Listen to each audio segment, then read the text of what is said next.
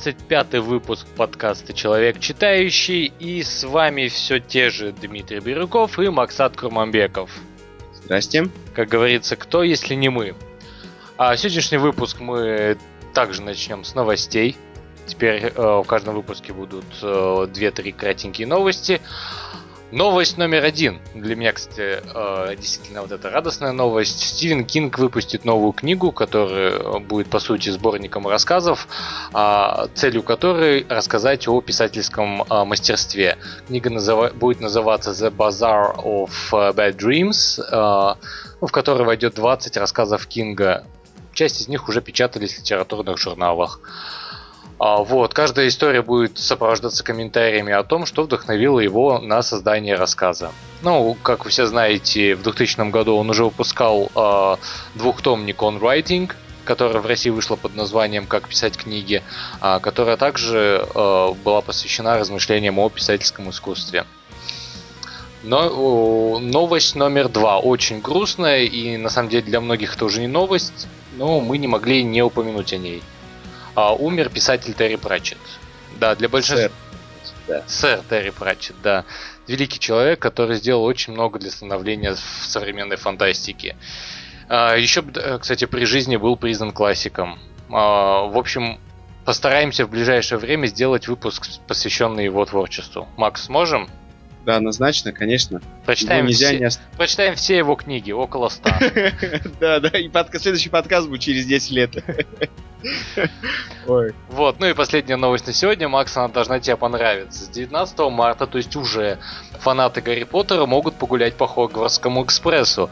А, локомотив был установлен на студии Warner Bros. в Ли- Ливсдене. Это э, город, который находится недалеко от Лондона.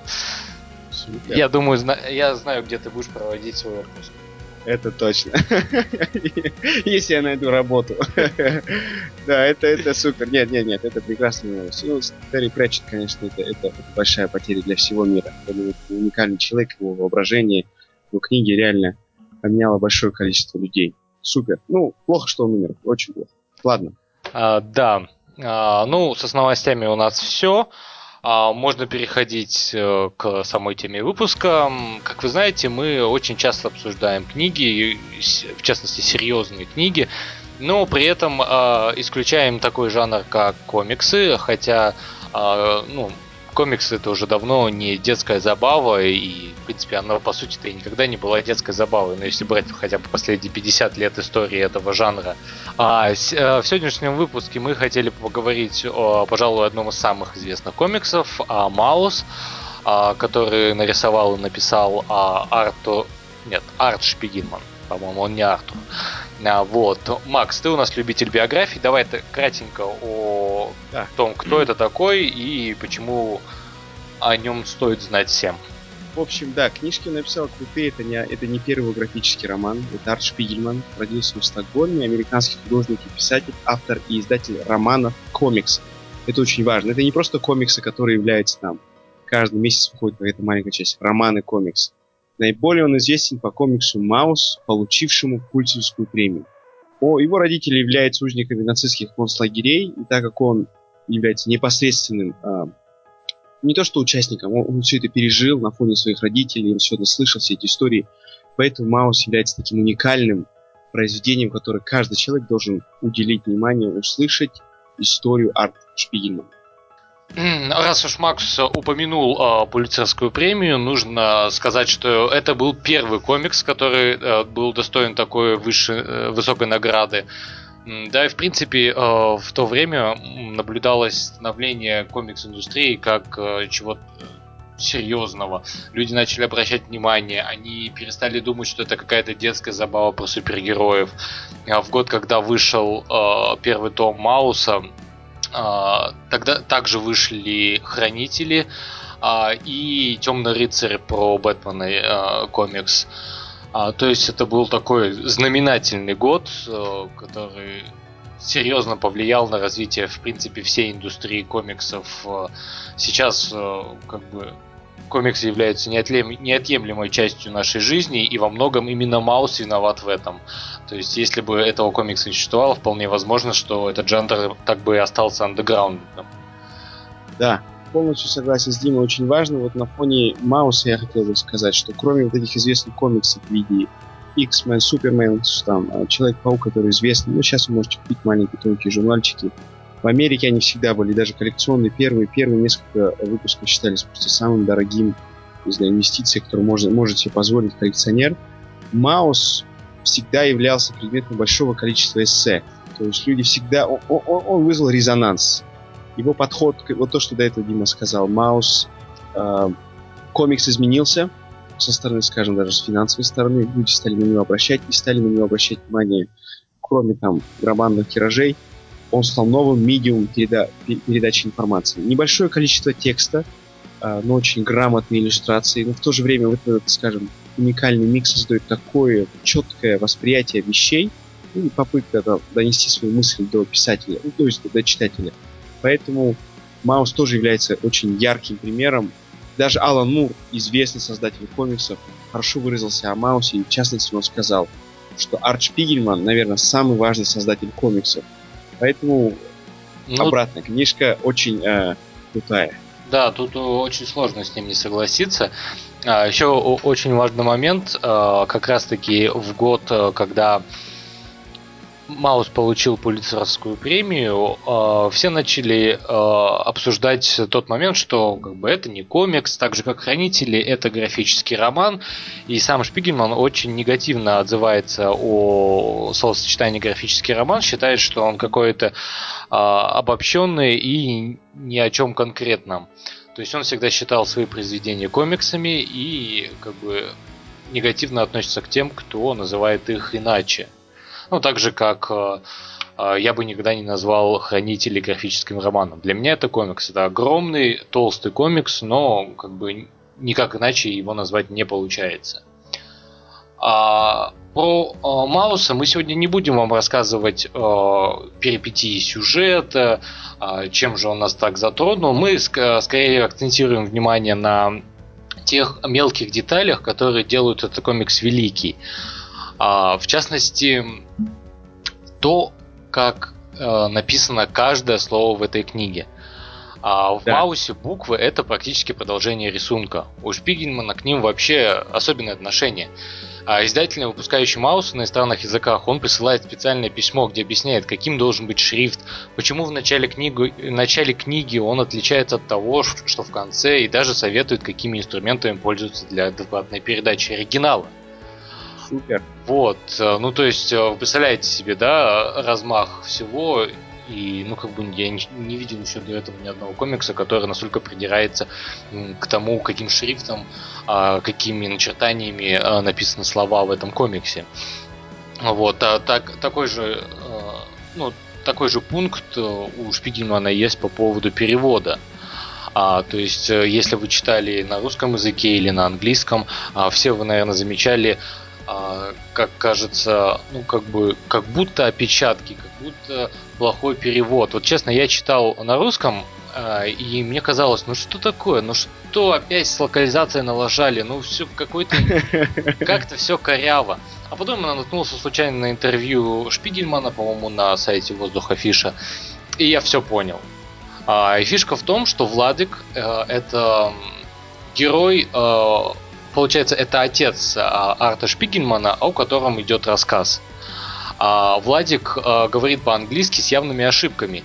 И автор ради достоверности старательно охраняет в тексте каждую. Ну, кстати, название Маус, вот это очень такой занимательный момент. Помимо того, что очевидно созвучно с английским маус, ну то есть мышь, еще и отсылается к немецкому Маушчелн, я вообще с немецким не дружу. А, и вот эта, эта фраза переводится как разговаривать как еврей. То есть... Как э, тонко, да? Как да. Вот я сейчас начинаю обдумывать книжку. Это да, думал, ну Дима сейчас раскрывает такие вещи. Шрифт, я обратил внимание на шрифт, но слова, конечно, вот я, я точно так же испытал чувство Дима. Думаю, господи, я читал ее на русском, ну, как, как, как-то все странно. Как-то странно такое чувство создается, что-то недоработано, недосказанные мысли. Очень интересно. Дима, продолжай. Ну давай тебе хоть дадим сказать, а то что-то у меня бенефис сегодня.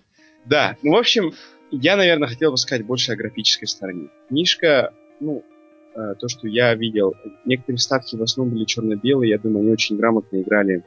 Попытка, попытка автора передать именно э, с графической стороны все сложности, ну, ужас Холокоста, думаю, очень сильно удались.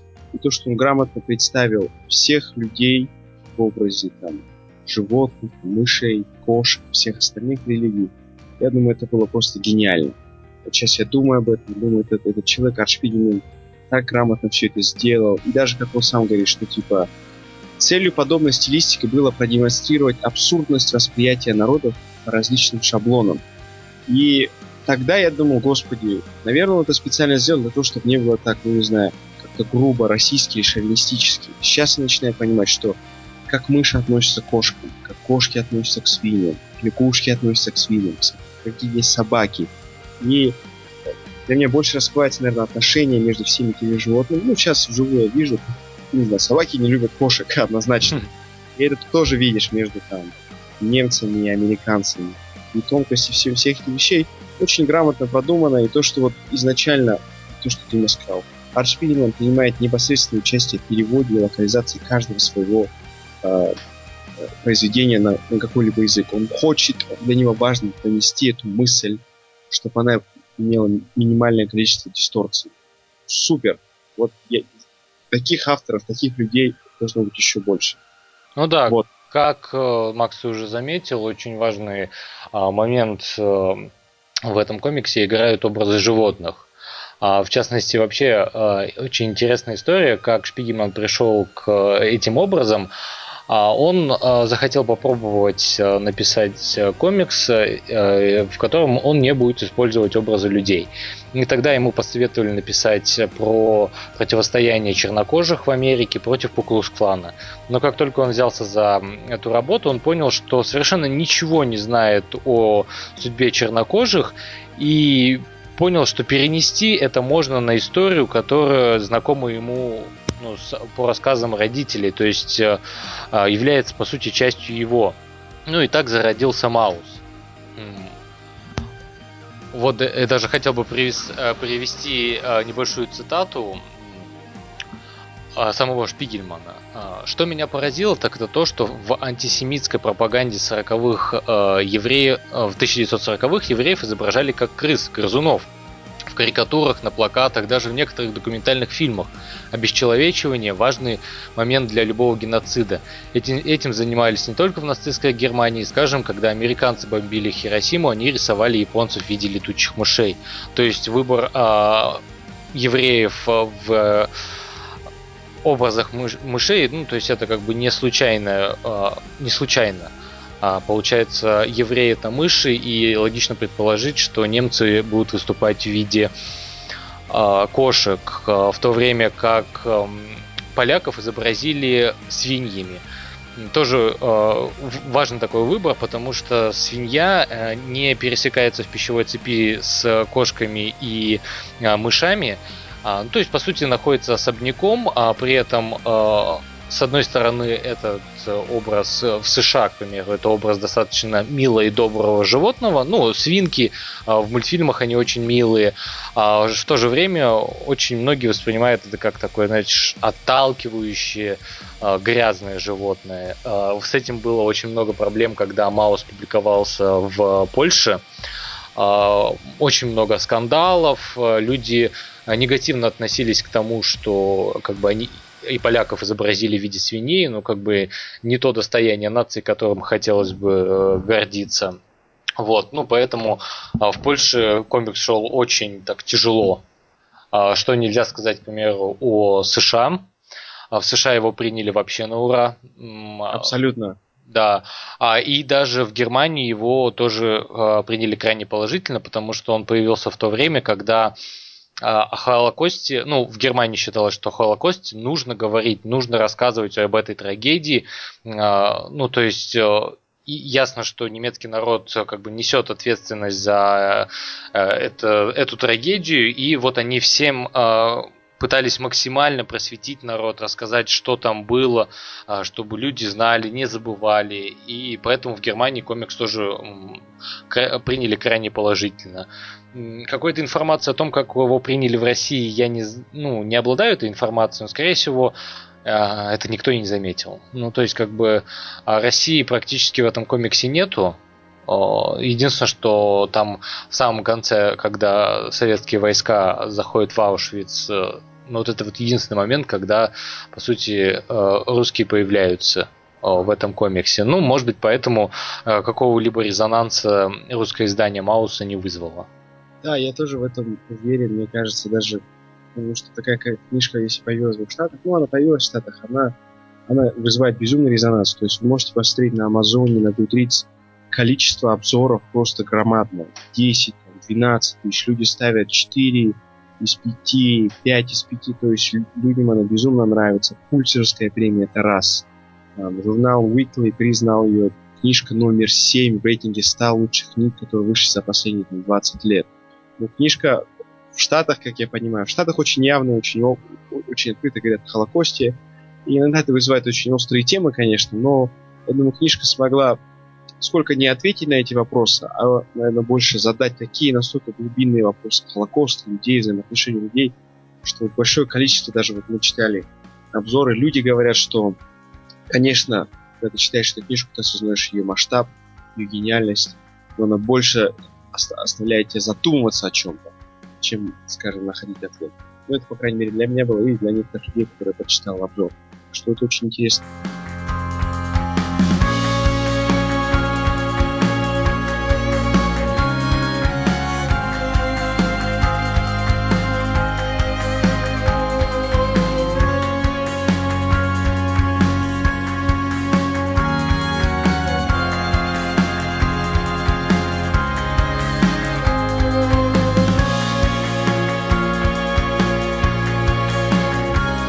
Кстати, еще один интересный момент, э, как бы э, все, кто видел э, комикс Маус, они как бы акцентируют внимание на том, что крайне слабые иллюстрации. Ну, то есть мы привыкли там богатые красками комиксы от Marvel или DC, а Маус, он по сути весь черно-белый, и такими простенькими совершенно иллюстрациями.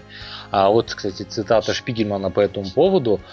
А, мой стиль рисунка вырос из моих физических недостатков. У меня амблиопия, ленивый глаз, из-за чего я с трудом вижу перспективу и объем. Наверное, поэтому я стал художником, а не бейсболистом.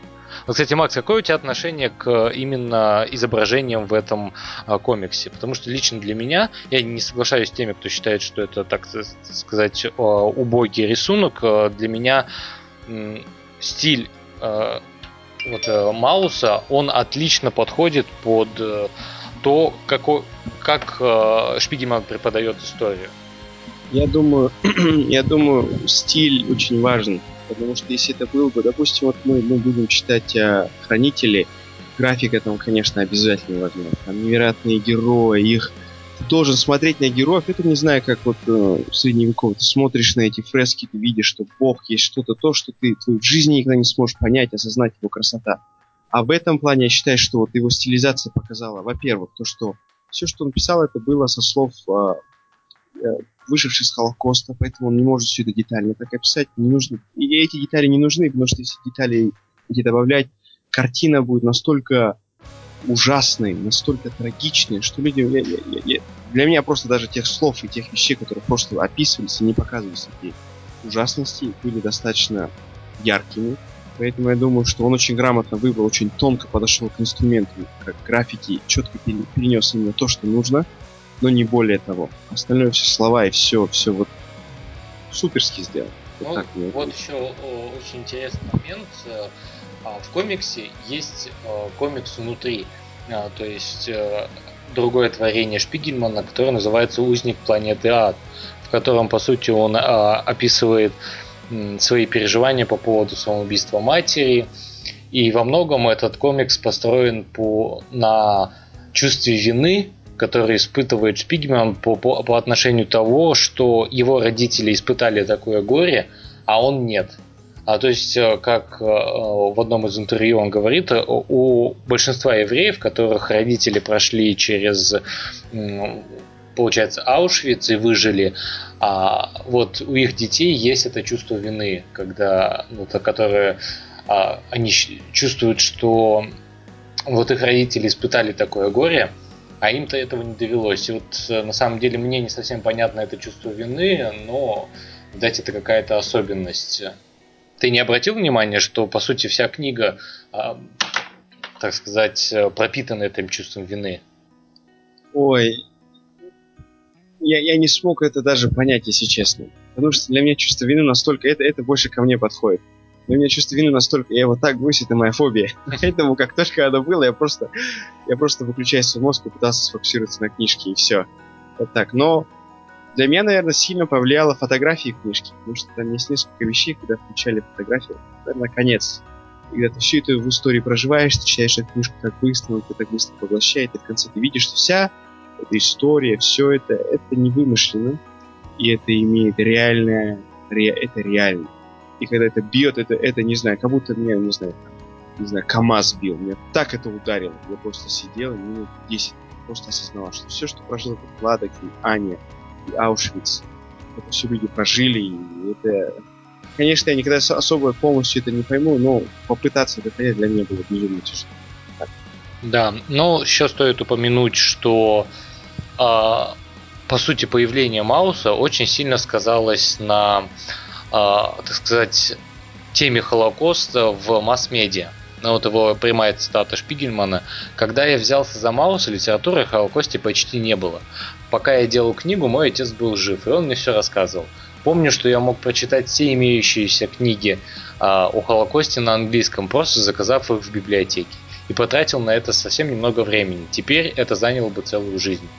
То есть это очень такой важный момент, что в принципе после Мауса э, мир изменился. Э, появились такие великие фильмы, как «Список Шиндлера» Спилберга или «Жизнь прекрасна» Бернини.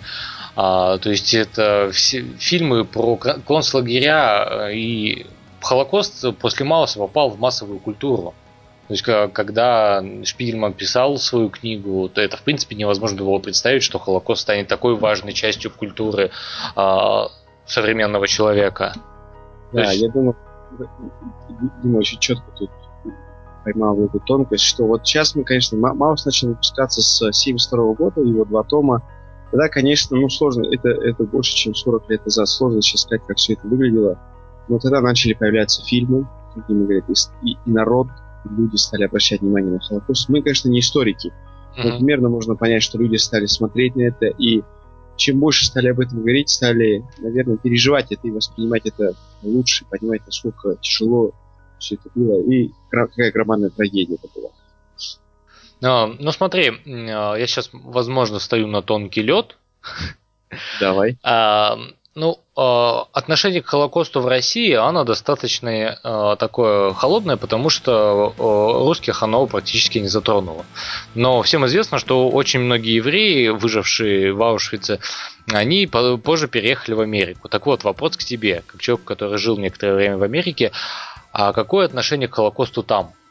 Знаю, об этом все знают. Ты можешь взять громадное количество курсов. Это такая тема, что Э, но об этом, конечно, шутят. Я, я же учился со студентами, все шутят, все смеются, но каждый раз я, я был в одной из семей, мы приглашали на ужин меня для День Благодарения, Thanksgiving Day, то есть когда uh-huh. э, готовят стандартную эту неку, все остальные вещи. Но суть в том, что люди об этом говорят, и вот эти старички, там бабушка и, и, дедушка меня спрашивали, знали про Холокост, как, как, казаха.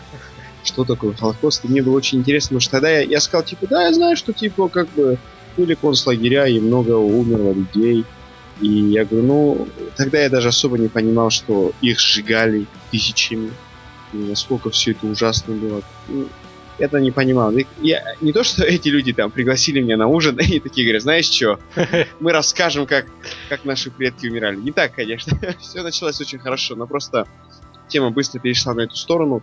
И они рассказали мне определенные тонкости, которые заставили меня подумать и задаться вопросом, а реально ли я знаю эту историю. Я начал читать больше, узнавать, и вот Маус открыл новую грань всей этой трагедии. Вот да.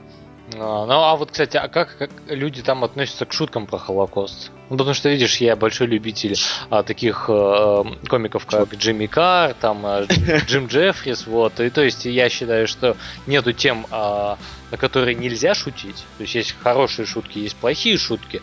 Точнее, как есть смешные шутки, есть не смешные шутки, а неэтичных шуток не существует. Ну так вот, как США относятся к шуткам про Холокост? Я думаю, я думаю, очень интересно. Иногда бывают очень такие радикальные. Я слышал люди, которые... Там же, это же Израиль, Америка известна с тем, что у нее очень достаточно дружелюбные отношения с Израилем. Когда происходили э, большие конфликты в секторе Газа, большое количество очень умных, на самом деле, э, профессоров еврейского происхождения давали лекции, говорили, то, что сейчас делает Израиль с Палестиной, является то, что делали когда-то Холокост. То, что я про... Ну, было очень много вещей, которые для меня раскрыли момент, то, что общество делится. Общество делится те, которые слепо верят и говорят то, что Холокост был, это наше священное, нас пытались там уничтожить нацию, не получилось, мы сильнее, выше и умнее, то есть, ну, стали, стали лучше, то, что не было, стало лучше. А другая сторона стала более тоньше воспринимать всю, скажем, общность всех этих вещей, почему трагедия, которая именно произошла, ну, так получилось, произошла с евреями, не должна произойти ни с каким другим народом. Для меня тоже это открыло, что люди стали думать не только о себе и не только давить виной, потому что они это прожили, но стали делать так, чтобы в будущем ни с кем это не произошло. Один из профессоров был тоже с Мичигана. Он, он давал лекцию, и это было известное видео, он как там одна студентка попыталась его э, провокационный вопрос задать, сказать, типа, как вы относитесь к тому, что э, палестинцы пытаются убивать там, израильтян, это же Холокост туда-сюда. И он сказал, ну, парень сказал, вы знаете, что то, что, то, что делает Израиль с палестинцами, там, обстреливает там, жилые районы, мирных жителей, это то, что пытались сделать палестинцы.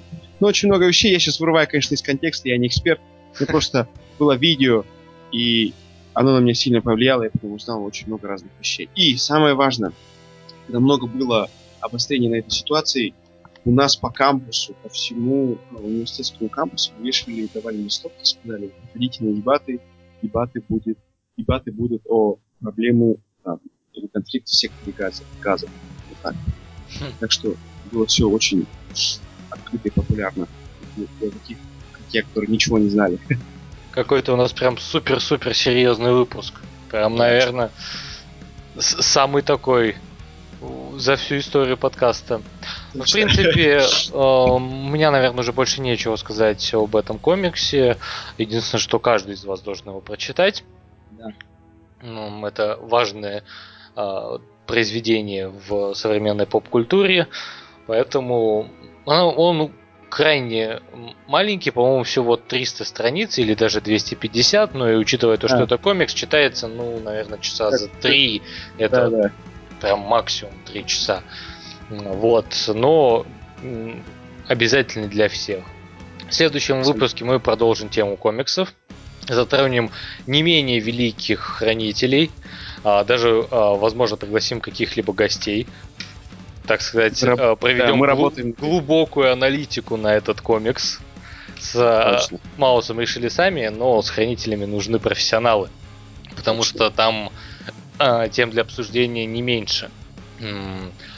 Ну, думаю, на сегодня хватит. Всем спасибо, кто нас слушал. До свидания.